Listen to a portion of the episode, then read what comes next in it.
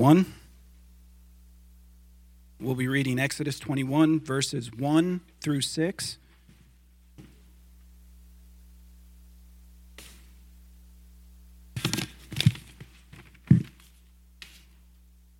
Hear from the Word of God.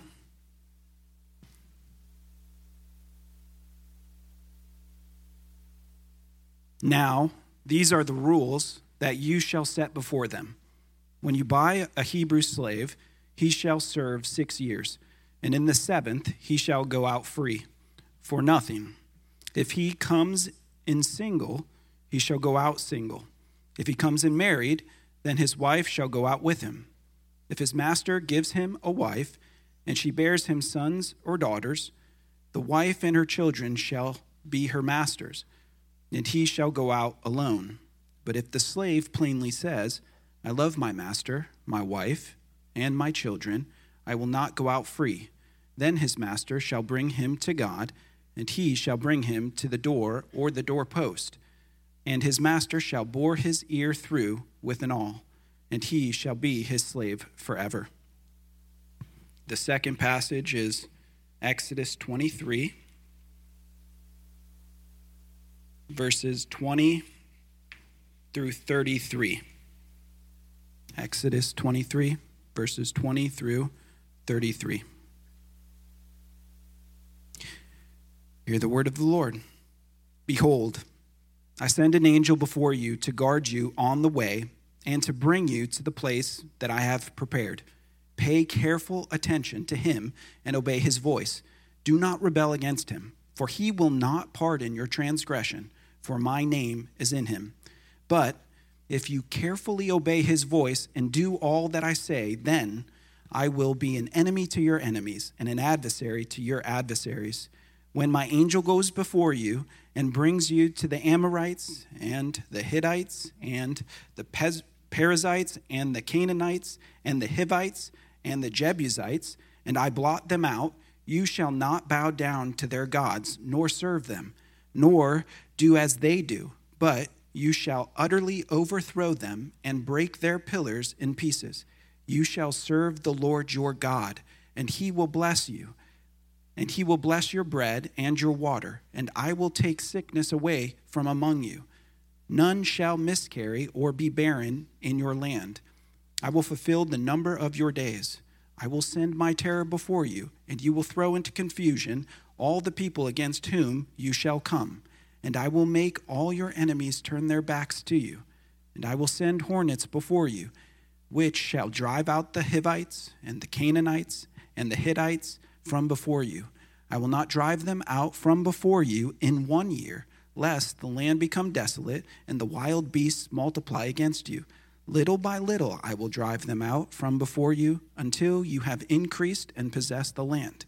And I will set your border from the Red Sea to the Sea of the Philistines, and from the wilderness to the Euphrates. For I will give the inhabitants of the land into your hand, and you shall drive them out before you.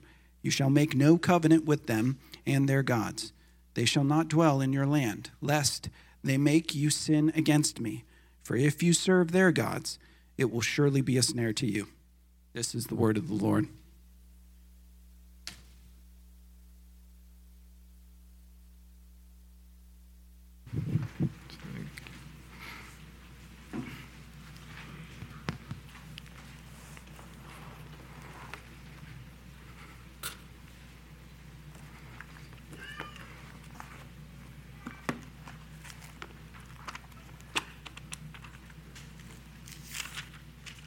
Morning, church. Morning. It is a privilege to be here and know that God is with us. He's meeting with us today. And I have been praying that in a difficult test that have been hard for me to study and be diligent and understand it, I hope that by the grace of God, I can be faithful and that God use it so that you can be enriched by his grace. And I am also thankful for a lot of prayers that you have sent me message. And by God's grace, I have been full of joy to receive those messages that have encouraged me. So We will be starting talking about Exodus 21 through 23. And the title will be Worshiping the God of Justice. Worshiping the God of Justice. As I start my preparation for this sermon, I was constantly asking myself, how can I apply this text to my life? How can I apply this text to my life? God, how can I see wonderful things in your law? I was moved by reading the words of King David in Psalms when he said, I will meditate on your precepts and I will delight in your statutes. Open my eye that I behold wondrous things out of your law. Why does David delight in God's law? Because he knows that God is righteous and his rules are right. That is when I started to see more of God's wisdom and God's love. Because in his law, he makes provision for our good. And I want you to see this today, brethren. So let's get into it. As we think about the people of Israel, we see that they were called by God to be a counter-cultural community. These people saw how God worked in miraculous ways by calling them out of bondage and powerfully displaying his mighty deeds while showing them that he is the only one true God. God has not only delivered them from the bondage of slavery, but from the powerful nation of Egypt. But he has drawn them to himself to meet him. So this is amazing. It's not only about taking out of slavery, he is also taking it for him. God is taking his people for him. And then God did the most astonishing thing that no other nation had ever experienced. He spoke to them from the mountain, giving the Ten Commandments or the Ten Words. Now, God is setting his people apart and giving order to the community so that they show to all other nations that they are God's people. The law are there to show the world they are a counter-cultural community, a different community unlike any other from any other nation. This is where people think that the section of Exodus is not quite interesting in comparison to the verse 20 chapters. We see babies thrown out of rivers. We see plagues that destroy land or kill people. No rivers turned into blood. We see many mighty deeds from God. We see many things. Instead, these next few chapters are about regulations, laws, to do this or not to do this, a specific rule about how to live life among others. Doesn't sound as fun, right? But even when it seems mundane, it is hugely helpful. This is where most of us live life. In the mundane, everything of getting up and going to work, getting up and change the diapers, homeschooling, feeding the kids, going to school. These are ordinary rhythms of life. It is a blessing that God is not only showing the greater and bigger commandment, don't take my name in vain, don't murder, don't lie, don't commit adultery, and then leave us all there to figure out. You have to figure out how you live. You have to figure out what you do. No. We can see that God cares about all the details and area of life. And that is what is the most helpful thing that we can receive from this. He is teaching them to apply his law to every normal circumstance. And the principle found here can be applied to us as well. So even if there are part of you saying, this is not super exciting, I could tell you, this is immensely important to your life. Before we pray, let me ask you a question. How do you worship God in your normal daily life? How do you worship God in your normal daily life? Or we can ask the question differently. Are you living a life where it can be evidence that you are glorifying the Lord day in and day out? Let's pray, church. Father in heaven, we know all Scripture is inspired by you, and it is profitable for reproof, for correction, for instructions in righteousness. And Lord, we know that as we read this portion, as we speak about this portion, we are challenged and we are encouraged to worship the only true God, that God saved us and redeemed us. And they show the pattern to how we need to live life. Lord, teach us and help us, and your Holy Spirit be with us, meet with us, and save souls, Lord. We pray all this in the name of Jesus. Amen. How will we study Exodus 21 through 23? I will explain it in this way.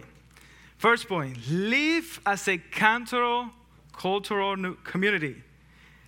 In this first point, we have two sections. We have section A and section B. So these respond to the how we are to live life as a countercultural community. Part A, by being a holy people through loving your neighbor. By being a holy people through loving your neighbor. Part B, by paying attention to the word of God and his command. And second point, behold, I set an angel before you. Behold, I send an angel before you. So as we are reading this, and we have in our mind, the reality that this is a lot of laws. This is the book of the covenant. So the people of Israel were making a covenant to God. Like God was making the covenant to them. And they say in Exodus 24:7, I have said to do this. So this is the book of the law. They are to worship God through living, following this law. For that reason, we are going to our first point. Live as a counter-cultural community. Verse 1. Now, these are the rules that you should set before them. And here, Moses was to speak on behalf of God to the people of Israel. He was to show what this community needed to know. In this sense, Moses was to give some direction on how community must be ruled. He uses the word rule, which really means judgment. In using this, Moses wants to express that God is giving order to that community. In other words, God wants Moses to give this community his rule, regulations, and principles that will govern them. These have the purpose to direct their life and set them apart from the other nations around them. Now, as we continue, I want you to know something in particular. I will not talk about all the details of every command, because we will be 3 hours here. But my purpose for this sermon is to show what God is doing as he designed this community and how he's setting them apart.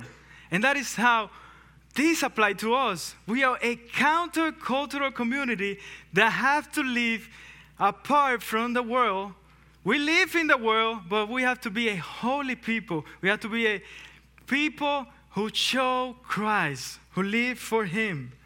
So coming back to our passage, we understand that God is giving rule in this first section of Exodus chapter 21, verse 1 to 11. He starts by describing that this community must be different by loving their slave well, and well through caring and providing for them.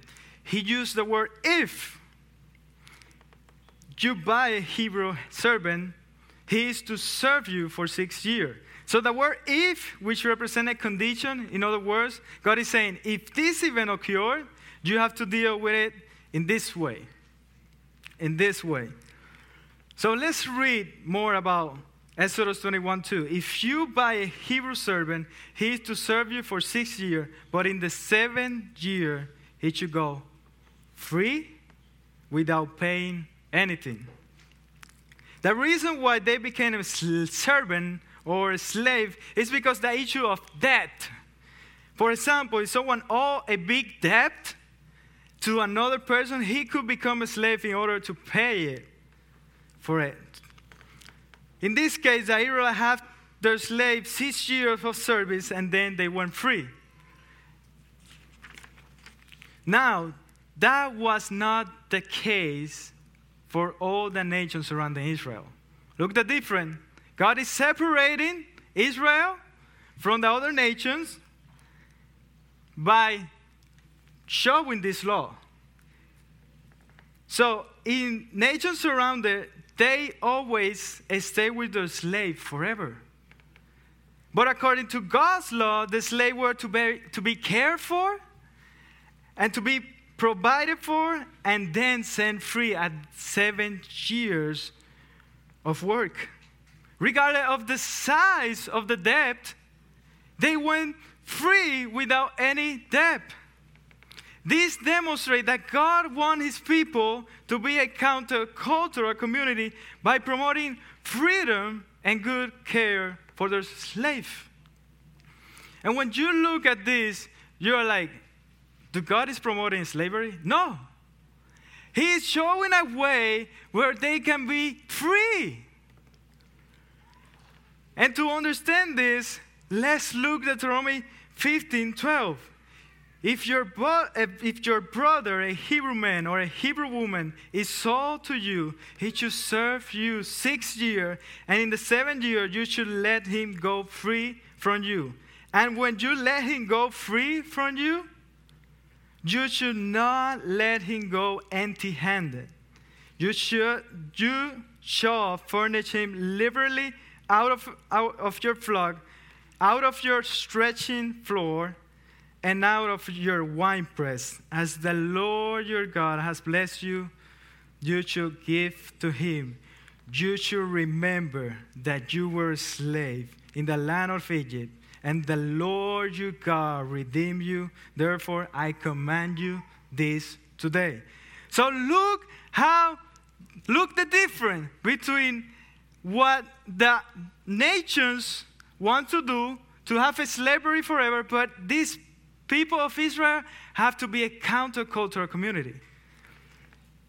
And this shows you what a gracious God we have, who is merciful and cares for his people.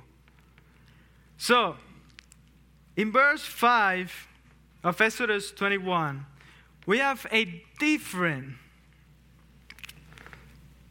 selection, because the servant here declared, I love my master and my wife and children. I don't want to go free.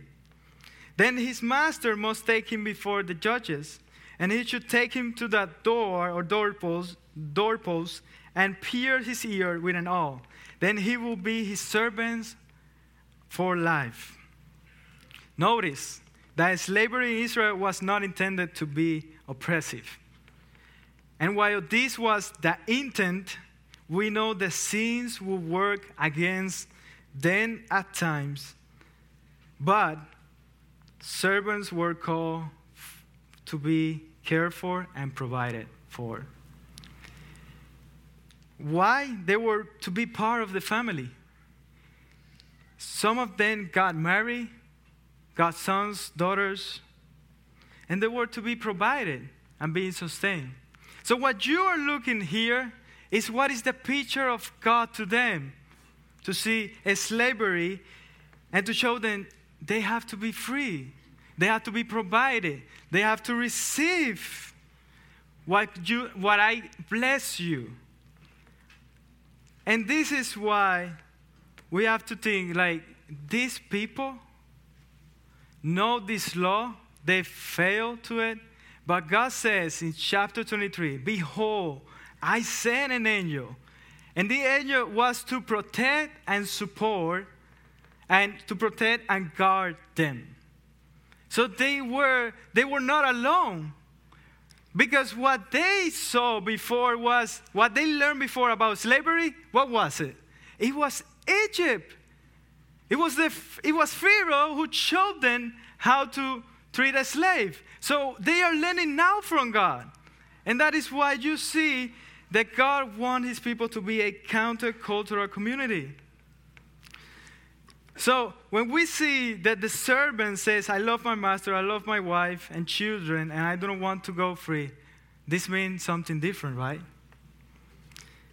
This means that he wants to stay because that master has provided for them and has cared for them.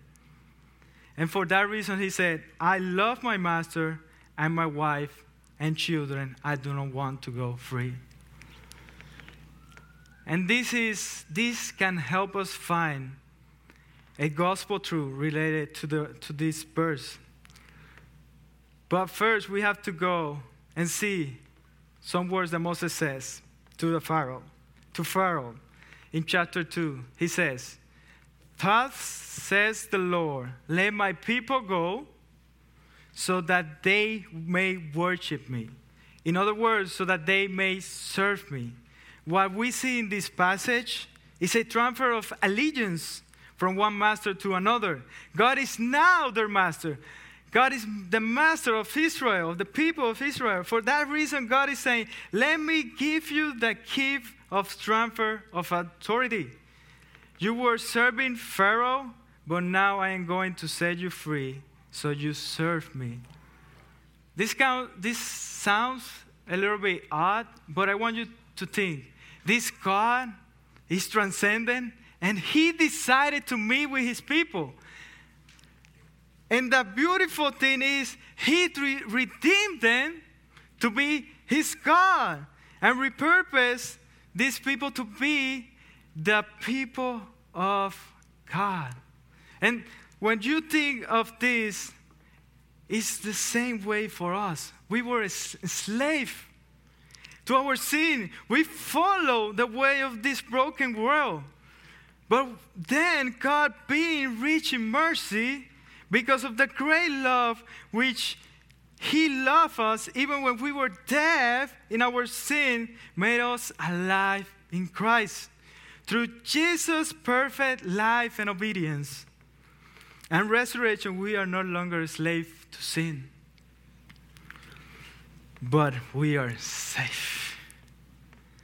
Brothers and sisters, we are redeemed, and we have been transferred to serve the Lord. Now, he is our master, and we can say this word because God loves us and leads us like the slave in verse 5. I don't want to leave.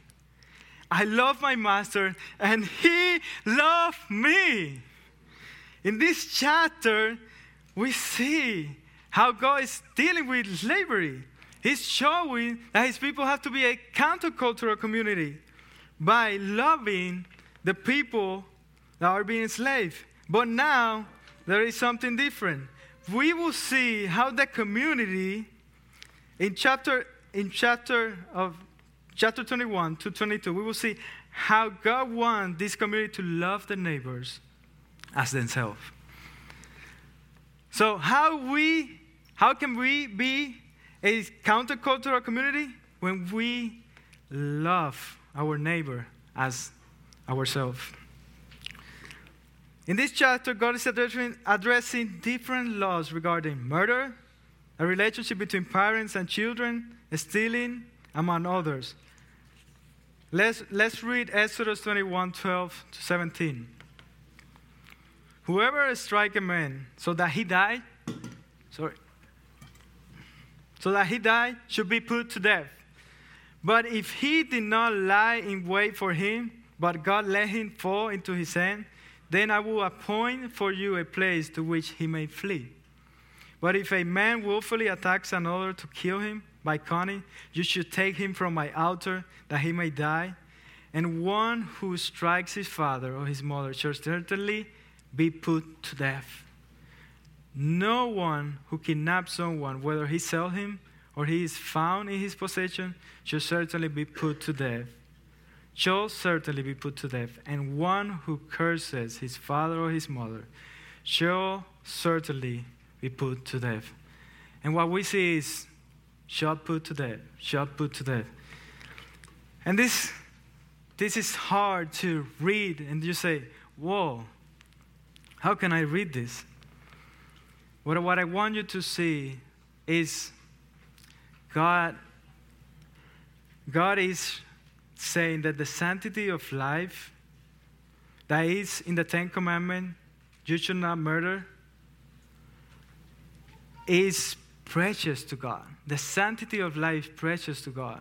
You cannot kill anybody because you want to kill him, because they are made in the image of God.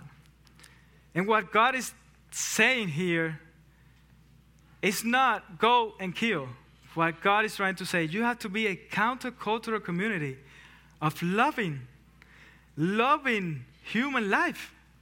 How you treat your neighbor, you don't hate it and then you kill him.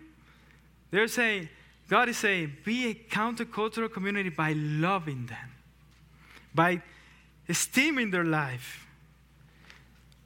So God's people were to be set apart to not allow murder, which goes all the way to back to Genesis. Whoever sheds the blood of man, by man shall his blood be shed, for God made his in his own image. And as we see this, we see that God protects life. And God considered life precious. Even in the womb, he considered life precious. But God is also fully comprehend that fragility and accidents can be part of human life. And he protects the innocent by giving them refuge in a place where they may flee. Now, as we keep going, we know that God has a design for the home. He wants the parents to care for their children. He wants the children to obey their parents. For this pleased the Lord. And when we see the one of the greatest commandments in Exodus 20:12, honor your father and your mother, that your days may be long in the land that the Lord your God is giving you. God is designing a different way of looking at life. Parents and sons have to love each other, have to care for each other. This has to be a different society. You have to tell to the world, this is my son, I love him so much, and I care for him, and I want to be teaching to him how to work in a way that we honor. In a way I honor God. And as we see that parents are to care their children, to care for their children, and children are to honor and love their parents. And you will say, oh, how can they do this perfectly? Well, I will go again. They fail. But I will repeat. Chapter 23, behold, I will send an angel that will guard you and will be with you. And as we think about this, parents, children, you are to love your parents. You have to care for them. Parents, you are not to separate your sons. But look at me. God will give you the grace to deal with it. As God will send an angel, we have the gospel through Christ, that we can show our kids how to be loved, how to be loving unconditionally, because Jesus himself loved unconditionally in the cross.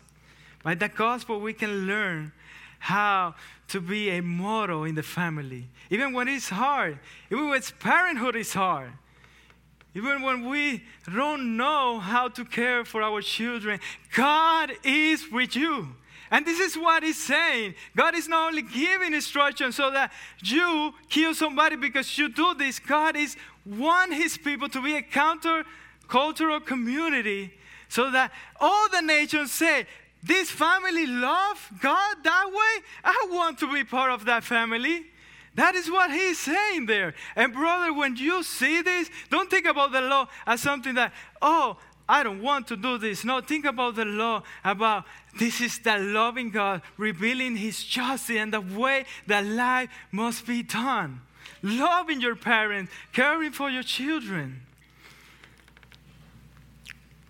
In another aspect, we see laws regarding stealing. If a man steals an ox or a sheep, this is in Exodus 20, verse 22, and kills it or sells it, he should repay 5 oxen for an ox and 4 sheep for a sheep.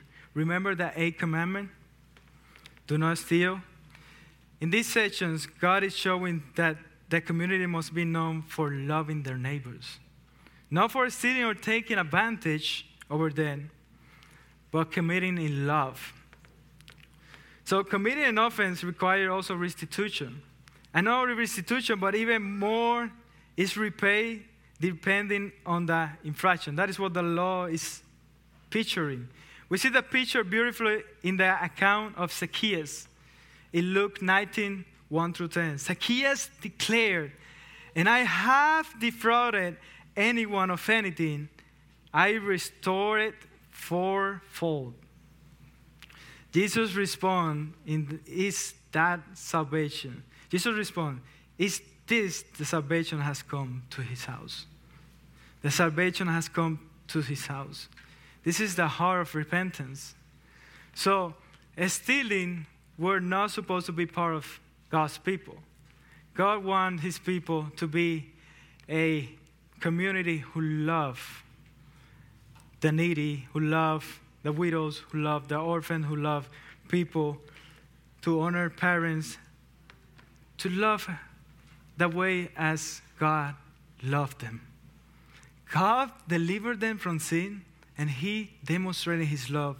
And now he wants his people to reciprocate that love that God has shown to them by loving their neighbors, by loving their neighbors. One application that we can see as a people of God is that God established his law to create community that live for him. The community should promote the flourishing, the benefit of everybody in it. As church, Covenant Life Church, you are to live with one another. You are not to take advantage of anybody, but you have to be marked by freedom, liberty, joy, through helping and serving one another.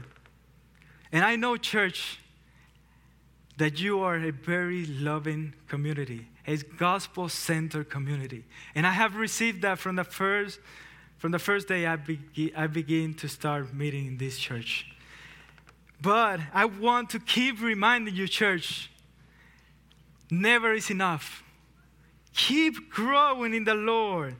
Like Acts 4:34 says, nor was there anyone among them who lacked, for all who were possessors of the lands or houses sold them and brought the proceeds of the things that were sold and laid them at the apostles' feet. And they distributed to each as anyone had needed. And also we see Galatians 5:13, for you were called to freedom, brothers. Only do not use your freedom as an opportunity for the flesh, but through love serve one another. Church, I know you love one another. I am encouraged by that. And the gospel will encourage you more, because when we love without interest, when we think on Philippians, and we think that it's better to think not in our own interest, but in others. We are serving others, and we are loving others. And that demonstrates what? That we are a counter-cultural community who will be an example for others when they see us. What does the community do? They seek to build and provide and care for one another so that there is nobody in desperate needs in their midst. In this next section, we see a long list of things that are not acceptable for God's people to do, such as sexual immorality, sorcery, idolatry, the mistreatment of widows, orphans, sojourners, lying, among others. God's chosen people, they were to be holy and set apart from the other nations. So Exodus 22:31 describes how the people must live. You should be holy people to me.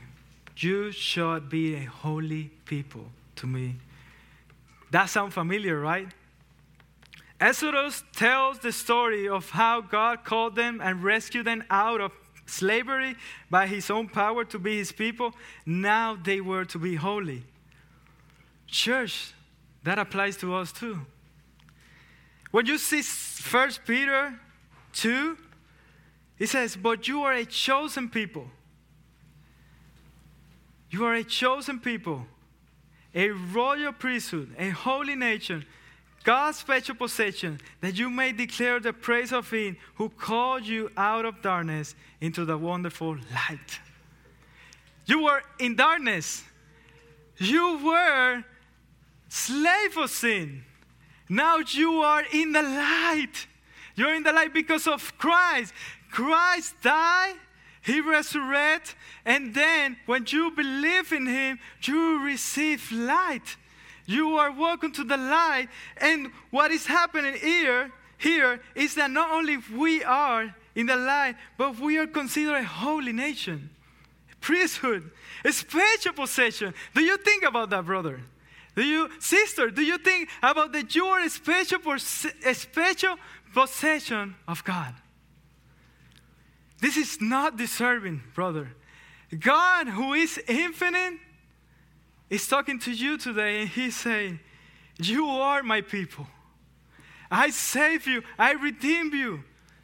I give you the price of Christ so that you are redeemed and you are to be now the beautiful, beautiful picture. We are to be like him, conformed to the image of Christ. This Holy One has called you to himself out of darkness into light. You were not a people. You did not have mercy, but now you have received mercy. Now we are going to our second section, part B. How do we live life as a countercultural community? By paying attention to the Word of God and his command. Exodus 23:13 says, pay attention to all that I have said to you, and make no mention of the names of other gods, nor let it be heard on your lips. This word contained an authoritative warning. The people of Israel needed to be diligent in keeping the requirement of the covenant, especially regarding idolatry. They were to be on guard and pay attention to the law of God, because the land that they were conquered would be full of enemies. But not only that, those nations had so many idols that it could lead the people of Israel to fall into idolatry. And that is the warning. That is the thing that we have to pay attention. We are to pay attention to all these things, he's saying. So as the nation of Israel read all the laws, they were to meditate on that. They were to think about that. They were to think of God's character. That is why they were to pay careful attention by doing what? To know and understand God's command, obey him faithfully, and walk with him. How does this apply to our life? When we are in tribulations, when the enemy snares us, or when temptation comes, we have to remember God's words and God's promise. We are to act in obedience to his word. We are to to walk with Christ. And this is the thing that you have always to be in alert. You have to nourish in the Word of God. Why? Because that will give you a sense and love and a deepest joy for God. Because if you don't meditate on that Word, it is difficult to work those circumstances that are hard, those moments that it's difficult to deal with. And not only that, your normal daily life. It is difficult without Christ. It is difficult, brother. And God wants His people to remember how to live a countercultural community by paying attention to the Word of God. Now, our final point. Behold, I send an angel before you. Behold, I send an angel before you. In other words, pay attention. Meditate on this. I will send an angel before you. The book of the covenant ends with final instructions. But there is something stunning about what God says at the end. Look at Exodus 23:20-22. Behold, I send an angel before you to guard you on the way and to bring you to the place that I have prepared. Pay careful attention to him and obey his voice. Do not rebel against him, for he will not pardon your transgression, for my name is in him. But if you carefully obey his voice and do all that I say, then I will be an enemy to your enemies and adversary to your adversary. God is saying here, He's going to send an angel. And you will ask me, oh, Kevin, who is that angel? So, the angel is Christ. It's like we define it as a Christophany. And why is Christ? Why is the second person of the Trinity? So there are two things. He said, pardon your transgression. He will not pardon your transgression. Only God can pardon transgression. So this angel is Christ. And only that, it says, my name is in him. So this is where we can see that it is a deity. But it's described as an angel. An angel usually means messenger. A messenger. So God says He's going to send His angel. This messenger will protect them and will bring them to the place that God has prepared. There is a grace. They are not alone. So we have been telling you all this law. And you're like, how can they obey that? They are imperfect. They are sinners like me. We are sinners. How can we obey that? But the thing is, there is an important thing. Behold, I sent an angel before you to guard you on the way. There is grace, brethren. There is sister. There is grace. So in order to this nation be a holy community, they need Christ. They need that angel to be with them. And as we think about this, what God is doing is He wants to say, I will walk with you. I will walk with you. And I will provide protection and care for you. So sometimes we are burdened because when we are obeying the Lord and we don't see results, we are like, oh, Lord, why? Why this happened? But look at this. God will be with you. He sends His Son, Jesus Christ, for us. And He is the one who sustains us with His grace. And that is what have to sustain when we are faithfully obeying the Lord. Not by burden, but by a love for God. By a love for God.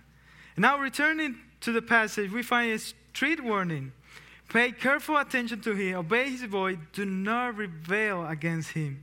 Why? Because your sin will not be forgiven, since God's name is in Him. Yet, if the people listen to the messenger, doing what God says, then God will bless them. And here is what almost shocked my mind. And I am talking about God gives warning first, and he gave a multitude of blessings. And he said, you have to obey me. But what we have to center is in this. God will give you grace. Because he says, I will guard you, and I will protect you, and I will care for you. And that is what the blessing where you will be an enemy to their enemies, there is 12 blessings. You will be an adversary to their adversaries. When they encounter the enemy nations, God will wipe them out. God will bless their bread and water. God will take the sickness away from them. None of their women will miscarry. None of their women will be barren. God will fulfill the number of their days. There will be terror and confusion for their enemies. The enemies will run from them. God will drive out their enemies from the land little by little. They will inherit the promised land. Whoa, a lot of lists. But what this reminds me is about heaven. In heaven, we will not have enemy. And like John says, he will wipe away every tear from their eyes, and death should not be more. Neither should there be mourning, nor crying, nor pain, for the former thing has passed away. So think about this. This is a scenario of a lot of blessing show us that if they were to obey faithfully and go to the promised land, they would experience all of this. But do you know that that was not, right? That was not happening. Why? Because they failed.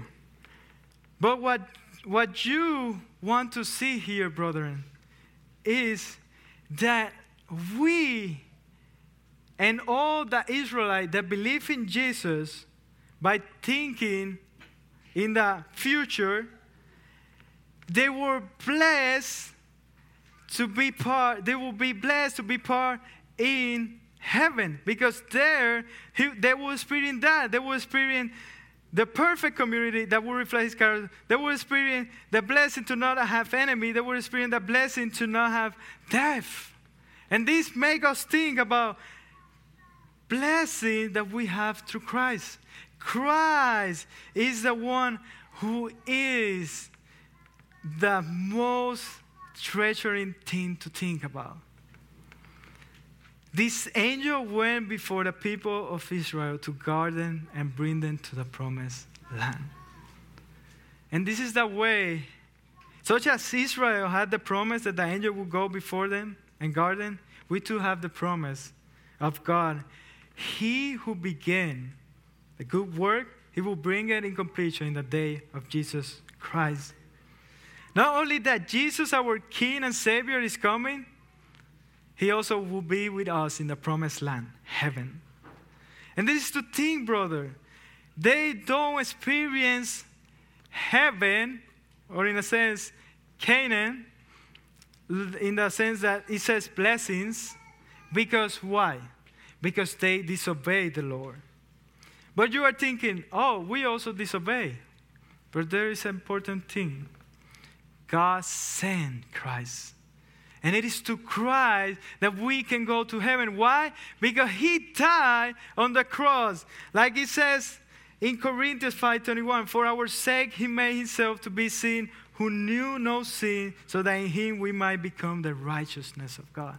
He died, he resurrected, and from there we are people, we are sons and daughters of the King of Kings, Lord and Lord, Jesus Christ, who will say, we will be in heaven with him forever. But now, brethren, as we think about this, we are to treasure Christ and obey him faithfully. But he will give us grace as we obey. But now, talking about the people of Israel, we know that they failed and did not enjoy the promise of God. Why? Because they rebelled. In fact, Isaiah showed this to be the case. In all their affliction, he was afflicted, and the angel of his presence saved them. In his love and his spirit, he redeemed them. He lifted them up and carried them all the days old. But they rebelled and grieved his Holy Spirit. Therefore, he turned to be their enemy, and himself fought against them. So does the hope of Israel was lost? Does the hope of Israel was lost because of their disobedience? Let me ask you another question. Do you think there is hope for you today, if you are not a believer? Do you think there is hope for you today? Listen to Malachi, the last prophet of Israel. Behold, I will send you Elijah the prophet before the great and awesome day of the Lord. And he will turn the heart of father to their children and the heart of children to their fathers. This is a promise to Israel. They disobey, but God have not forsaken them. He have given the promise of Jesus Christ. And the hope is beyond that promise that Elijah will prepare the way for the Messiah. And this is talking about John. But John prepared the way for the Lord so that he makes his path straight. And that is where Jesus came into the world to save sinners by dying on the cross and dying on the cross and resurrecting on the third day. And as we see this, he satisfied the justice of God because we sinned against him, and he do it by dying. He paid the price. He resurrected. That validates that he risen from the dead, and from there, that is the hope that the Israel was waiting. And now, if you are not a believer, think about this. You cannot have hope following the laws, but there was only one person who fulfilled the law forever and ever. And he was perfect in everything that he do, and it was Jesus Christ. Jesus Christ. Even when we fail to the law, he loved us. He chose his people from the very beginning, and he said, "This will be my people. I will die with them. I will die, and I will save them." And what he's saying here is, if you repent from your sin and you believe in him, you have everlasting life. And I plead with you, my dear friend, don't let your soul be lost. Don't let your soul be lost. Believe me, this Jesus whom I am talking, he is a wonderful Savior. And he saved me, and he can save you, brother. He can save you. Don't wait until the last day of your death. Wait. He is the treasure in Christ that if you experience him, it's better than 1,000 days of life here. And I want you to think about it. In summary, we have been looking at living as a countercultural community. How? By being a holy people through loving your neighbor, by paying attention to the word of God and his command. And this is only made through the gospel of Christ. We can only be sustained by that gospel. And only through this gospel, we can make things happen. So, brethren, behold Christ. Behold Christ. Let's pray. Father in heaven, Lord, you are wonderful. Your laws are beautiful, and we delight on it. And Lord, as a people that you have called, that you have redeemed, teach us to obey faithfully by reminding Christ. Christ did all what we need to be. Our sin he paid, and he resurrected. And that is the only hope that we have, Lord. We pray all of this in the name of Jesus. Amen.